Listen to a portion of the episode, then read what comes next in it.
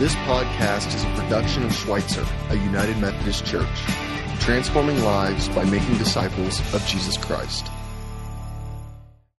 Greg, would you like to say grace? Oh, uh, well, uh, Greg's Jewish dad. You know that. You're telling me the Jews don't pray, honey? Unless you have some objection. No, no, no, no, no. I'd love to. Pam, come on. It's not like I'm a rabbi or something. I said grace at many a dinner table.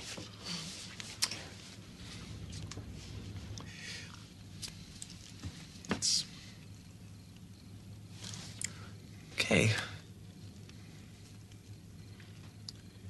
Oh, dear God, thank you. You are such a good God to us, a, a kind and gentle and accommodating God. And we thank you, oh sweet, sweet Lord of hosts, for the smorgasbord you have so aptly lain at our table this day and each day by day, day by day by day.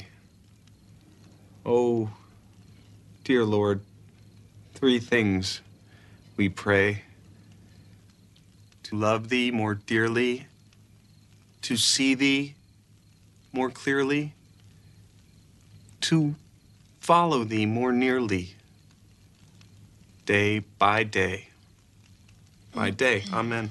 Amen. Oh, Greg, that was lovely. Thank you, Greg. That was interesting, too. Well, poor Greg. Uh, he's got to just meet the parents, but not just that, he's got to pray, poor guy. Uh, what is it about prayer? What is it about prayer that's so awkward and so intimidating and makes us think we got to come up with something special or, or crazy to say or insp- inspirational? Um, what we're doing in this series of messages on prayer is talking about how we can keep it normal and we can keep it natural. And uh, it's really hard to do that, but uh, it's so important to learn that we can pray in normal, natural ways and connect with God. And last week we got it started by talking about just the importance of creating a daily time with God, and we talked about having a set time and a place to go. Uh, we call it chair time, where you go and you connect with God in, in your chair time. And we talked about the importance of being really specific, not, you know, just not trying to come up with something, but pray whatever's on your mind and uh, be specific about those things. You know, like right now, you know, it's obviously the Cardinals need our prayers, uh, and the Royals obviously do not.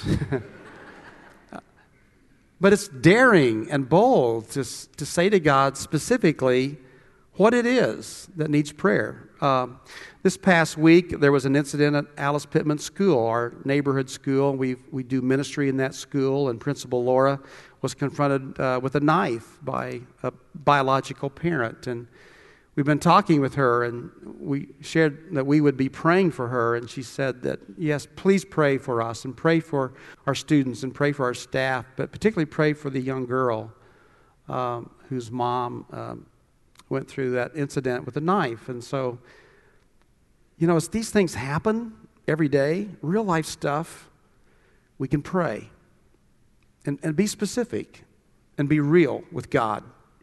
And today, uh, what we want to do is talk about the real way that we can pray with God by using the scriptures through the Bible. How do you pray the scriptures, the verses of scripture? You know, when you think about the Bible, I, I, see there's kind of three basic ways that people tend to use the Bible. One is to kind of keep it at a very surface level. Now, statistics tell us in our country only about 10 to 20 percent of Americans crack open the book uh, uh, every day. So there's a real minority of us that are even, even looking at Scripture. And those of us who do, I think many times we keep it at a surface level. By that I mean we, we just kind of, it may be a mile long, but an inch deep. In fact, I've been a part of those programs where you read the Bible through every year, and I'm, I'm not knocking that, uh, but just saying, boy, you read four chapters and, and you, You, you read it and you get her done, and you go on to something else. And, and it's so easy for us just to, okay, I got my questions, get my pat answer through the Bible, and I, I did that. It's kind of like the guy that walked into the store and said, I'd like to have $5 worth of God. Just $5 worth. Not enough to change my life or make me love somebody I don't want to love, just enough to kind of keep me comfortable, make sure I'm on my way to heaven. and so I think one of the ways that we can use the scripture is we just kind of keep it really surfacey. A second way is that through scholarship. And if we've been to uh, universities and colleges, we've taken our religion courses, our Bible courses. Many of us have been introduced to form criticism and literary criticism, and there's a place for scholarship. Good, responsible scholarship is a good thing. Knowing about the genre of a text, knowing about the literary devices of a text. And yet, it's interesting how that in this so called scholarship, oftentimes there's presuppositions behind the scholarship involved. And uh, we do a good way of demythologizing and de emphasizing miracles and healings and any relationship with the living God. We just kind of stand back at the text and we look at it. But you know, there's limitations to just knowing who said what when and really having a, a transformative relationship with God. So that's limiting. One of my heroes in the faith is Dietrich Bonhoeffer. Dietrich Bonhoeffer died before he was 40 years old uh, to the hands of the Nazis in 1945. Bonhoeffer was not just a Christian martyr, he was a prophet, he was a pastor, he was a professor. And he studied under the great German theologians, and he studied under the understanding of, uh, of modern scholarship. But he went beyond that Bonhoeffer, as a pastor and as a professor, would take the scripture and we'd teach his students to read a portion of scripture and sit with it and wait and meditate on it and listen for God to say something to you from that scripture each day. When they came and took Bonhoeffer, the Nazis arrested him. When they came to his house, he went back to his room and he brought one thing with him.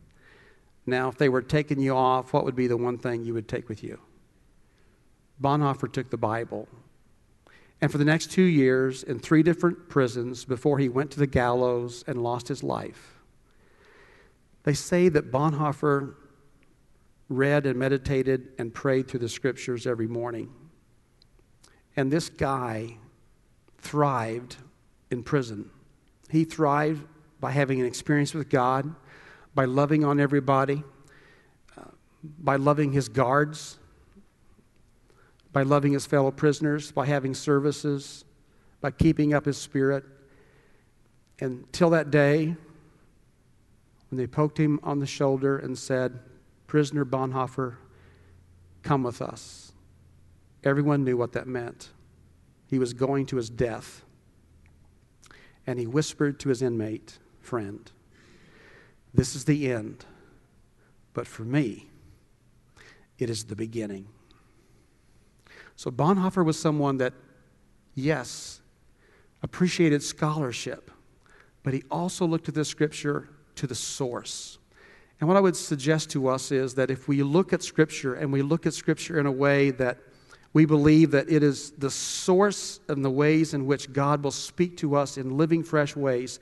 And we're not here just to kind of master the material and know what the Bible says, but we believe that God would speak to us through the Scripture. That the God of the Bible and the God behind the Bible, and not just the written word, but there was an oral word behind the written word, and there's the living word of God. In Hebrews 4, it tells us that the Word of God is alive and active, sharper than any double edged sword. It penetrates even the dividing soul and spirit, joints and marrow. It judges the thoughts and attitudes of the heart. And so, friends, if you and I can learn to pray with the Scripture, sit with the scripture every day, not read a lot of scripture, but go deep with that scripture that we have in hand and wait for God to speak to us through that living word, we can listen and we can hear from God, our source. As I was working on this message, Diane Joy sent me an email. And uh, Diane Joy, it's easy for me to remember her name, Joy, because she's such a joy. She works at, uh, serves at Renovate. She serves in our food pantry. She's a mom. She's a wife. She's got kids. Um, and she talks about the time in which she was in her 20s. And I think 20s is one of the roughest decades in life. I just heard statistics this week that tell us that uh, while longevity is up in this country, the suicide rate in this country is up about 25%.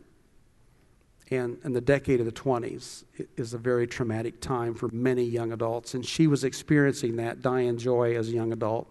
She talks about how broken she was, how overwhelmed she was with shame and guilt and disconnected, and have a sense of hopelessness in her life. She was severely depressed, suicidal. And she said she was just flipping through the channels one day on television. And she came across this kind stranger, she calls him on television. And the kind stranger just spoke to her and said, Are you tired of being broken? Do you need to be healed? Do you need to be set free? And she said she found herself praying with this kind stranger. And from that experience, something happened to her. She said there was a warmth that came over her that she could not explain. There was something that happened to her out of this world. She calls it the Holy Spirit. And she said that Jesus did set her free that day. And she said when she began then to read the scripture, it was just like the words leapt off the page. And God became incredibly real to her. What happened to Diane Joy was that she got to the source and she entered into a relationship with God. You know, the way that we come to God is different. Is I'm not suggesting it's one way or, or exactly going to be the same way to all of us. But the but the the deal is that we can all get to the source. And we can all have a living, real, ongoing relationship and dialogue with God. And that's very much the heart of prayer. And that's very much the reason why we should read the scripture in the first place. So, in the time that I got remaining, I want to uh, just give you two examples of how you can pray with the scriptures. And one is the Psalms. Now, in the Bible, there are is the book of Psalms, and the book of Psalms. If you opened up your Bible, if you had a literal uh, translation, a copy in front of you, and you open it up, chances are you'd probably just come to the Psalms. And the, there's 150 different Psalms. Written over the centuries by different kings, King David, uh, different writers. But the wonderful thing about the Psalms are it's a book of uncommon prayer. It's a book that gives us the permission to say to God whatever's on our mind. And so sometimes the psalmist is venting at God, angry at God, accusing God. Sometimes the psalmist is rejoicing and being grateful and thankful. But the Psalms, they see, they give us this permission to work through our emotions. Now, I gotta, I gotta say this. You and I are living in a fast food culture and society, and we want it quick, we want it instantaneous. The Psalms are not fast food. So if you're into just a quick fast food diet, it's not going to work for you. I just want to be honest with you but it's some of the best nutrition that you can have in your life. And if you could begin to read a psalm a day, even when they don't seem to make sense to you, and if you read that out loud and they build and they grow, you begin to get a sense of rhythm in your life that you begin to understand in the depths of who you are that you have these feelings and you have these thoughts, and you can say anything you want to to God. And that's what the Psalms do. Let's look at Psalms 43 just real quick together. And I'm going to read the first screen. I'm going to ask you to read the second screen. They're just five quick verses, but notice as we read these words, the different expressions and the emotions and the thoughts that are being expressed in this brief prayer. Vindicate me, O God, and defend my cause against an ungodly people. From the deceitful and unjust, deliver me. For you are the God in whom I take refuge. Why have you cast me off? Why must I walk about mournfully because of the oppression of the enemy? Oh, send out your light and your truth. Let them lead me. Let them bring me to your holy hill and to your dwelling. Then I will go to the altar of God, to God my exceeding joy, and I will praise you with the lyre, O God, my God. Why are you cast down, O my soul? And why are you disquieted within me? Hope in God, whom again I shall praise, my help and my God.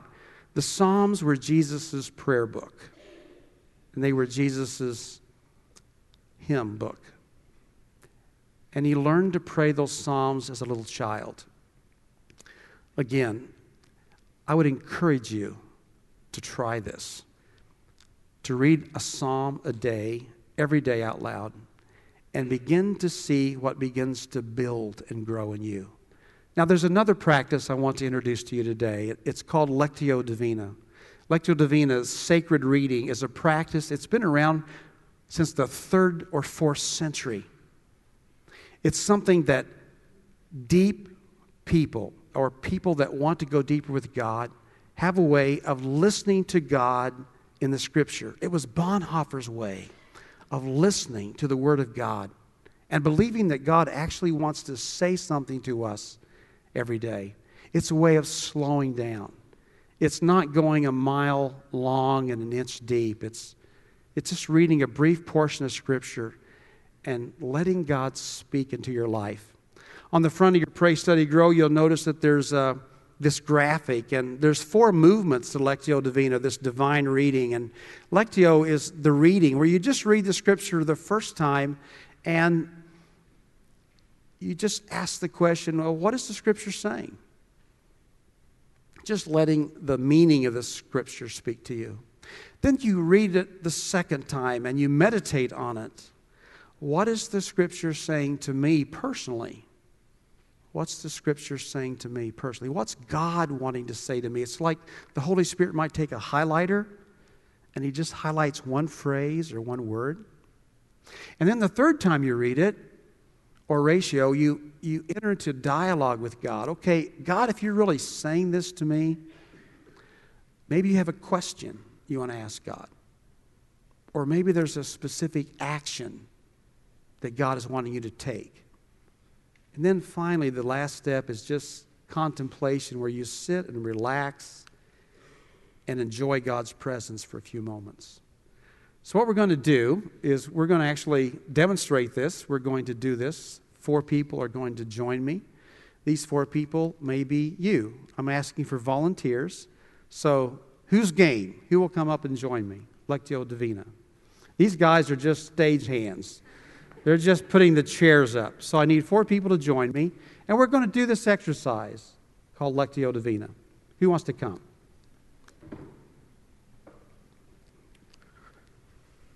I have one, two, three, one more. Yeah.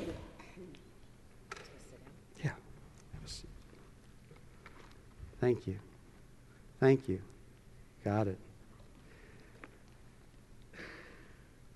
So, if, if you don't mind, just say your first names. David. David. Emily. Emily. Ellen. Anna. Ellen and Anna. Thank you for joining me. I'm Bob. And you know, it's a little bit harder up here in the spotlight, everybody watching, but I would like to encourage all of you to be uh, just doing this yourself and listening to the Word of God as I read it. And what I'm going to do is I'm going to read this three times. And the first time I read Lectio Divina, read, uh, I'm going to read Matthew 5 1 to 10. These are the words of Jesus in the Sermon on the Mount.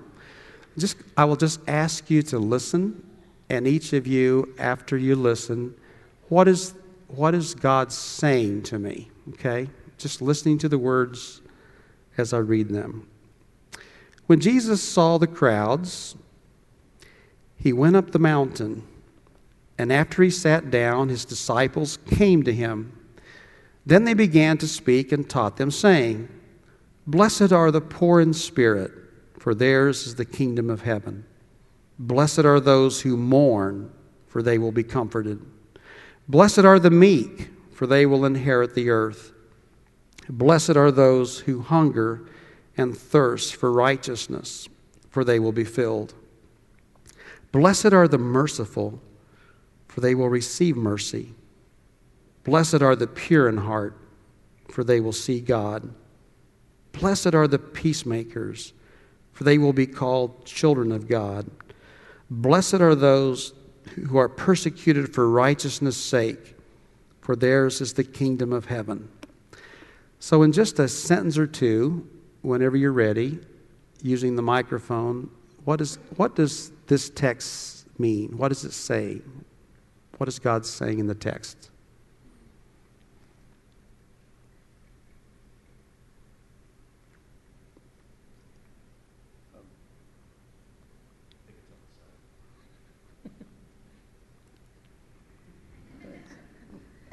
That didn't help. Okay. to me, it um, is just saying that um, God is acceptive of, of all types of people. Okay, thank you. What is the text saying? Uh, I just hear that um, there's lots of ways that I can grow closer to God. Like, I don't think I'm very close yet to meekness and pureness. Okay. What is the text saying to you? Uh, what is the text saying? Either of you ready? It's okay if you're not. Well, I would have to say that basically, in some ways, I think it's like He wants, God would like you to act like, basically be genuinely the good person in that, in, even though you don't see the results in the beginning, you will see them in the end. Thank you. It's okay if, if, if you don't have something. Well, it's pretty much already said that he's just patient. He wants us to be patient. He's not judgmental. Exactly. Now I'm going to read the text a second time, and this time, just we're going to relax. And as I read the word, uh, what is the text saying to me personally? Is the question. What is, what is God saying to me personally? When Jesus saw the crowds, he went up the mountain, and after he sat down, his disciples came to him. Then he began to speak and taught them, saying, Blessed are the poor in spirit, for theirs is the kingdom of heaven. Blessed are those who mourn, for they will be comforted. Blessed are the meek, for they will inherit the earth. Blessed are those who hunger and thirst for righteousness, for they will be filled. Blessed are the merciful for they will obtain mercy, receive mercy. Blessed are the pure in heart, for they will see God. Blessed are the peacemakers, for they will be called children of God. Blessed are those who are persecuted for righteousness' sake, for theirs is the kingdom of heaven. So, is there a personal word or a particular verse that speaks to you personally?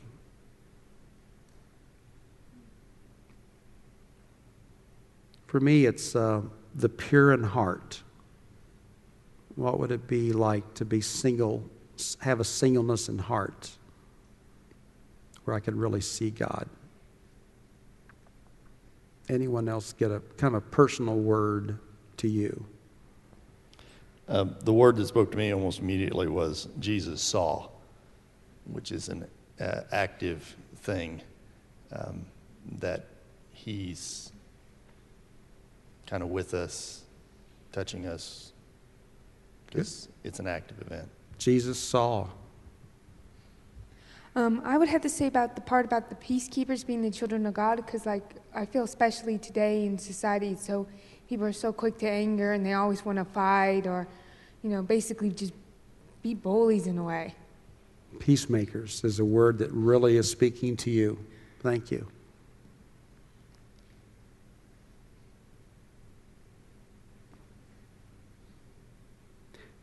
Any word to you personally, either, either of you?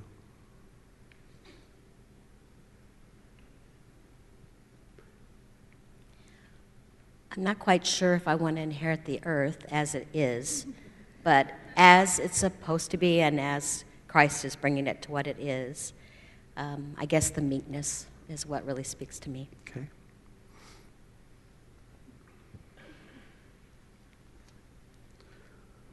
Okay, I'm going to read the word one more time. And as I read the scripture one more time, is there a particular action or response that you have? It might be a question. So, so the third time we read it, we're entering into dialogue with God. What do I need to say in response to God? When Jesus saw the crowds, he went up the mountain. And after he sat down, his disciples came to him. Then he began to speak and taught them, saying, Blessed are the poor in spirit, for theirs is the kingdom of heaven. Blessed are those who mourn, for they will be comforted. Blessed are the meek, for they will inherit the earth. Blessed are those who hunger and thirst for righteousness, for they will be filled. Blessed are the merciful, for they will receive mercy.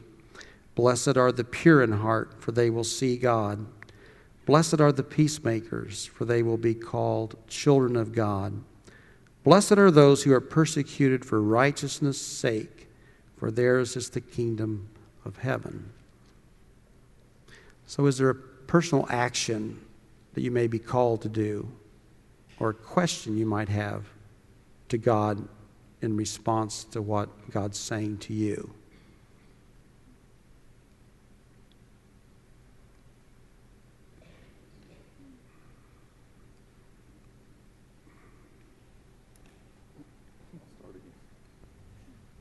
Um, to me, it's uh, it's God trying to tell me to open my eyes to look around me and see people as they are, um, and not just see the what society would call the pretty people, um, but to see everybody um, that fall into all these categories the people that are poor spirit and those kind of things that are mourning and just to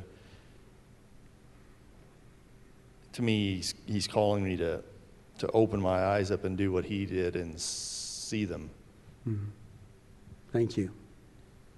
Anyone else have a, a word that you feel like a, a response a question or an action you're called to do? What kind of came to my mind is that um, i've always kind of gone at this thinking about me being blessed for doing or changing or whatever and it was like they're blessed because we bless them. And so it kind of was like, Ellen, go out and bless other people that are in these different circumstances. So, David, I guess it's kind of along what you were saying, too. Okay. Anyone else?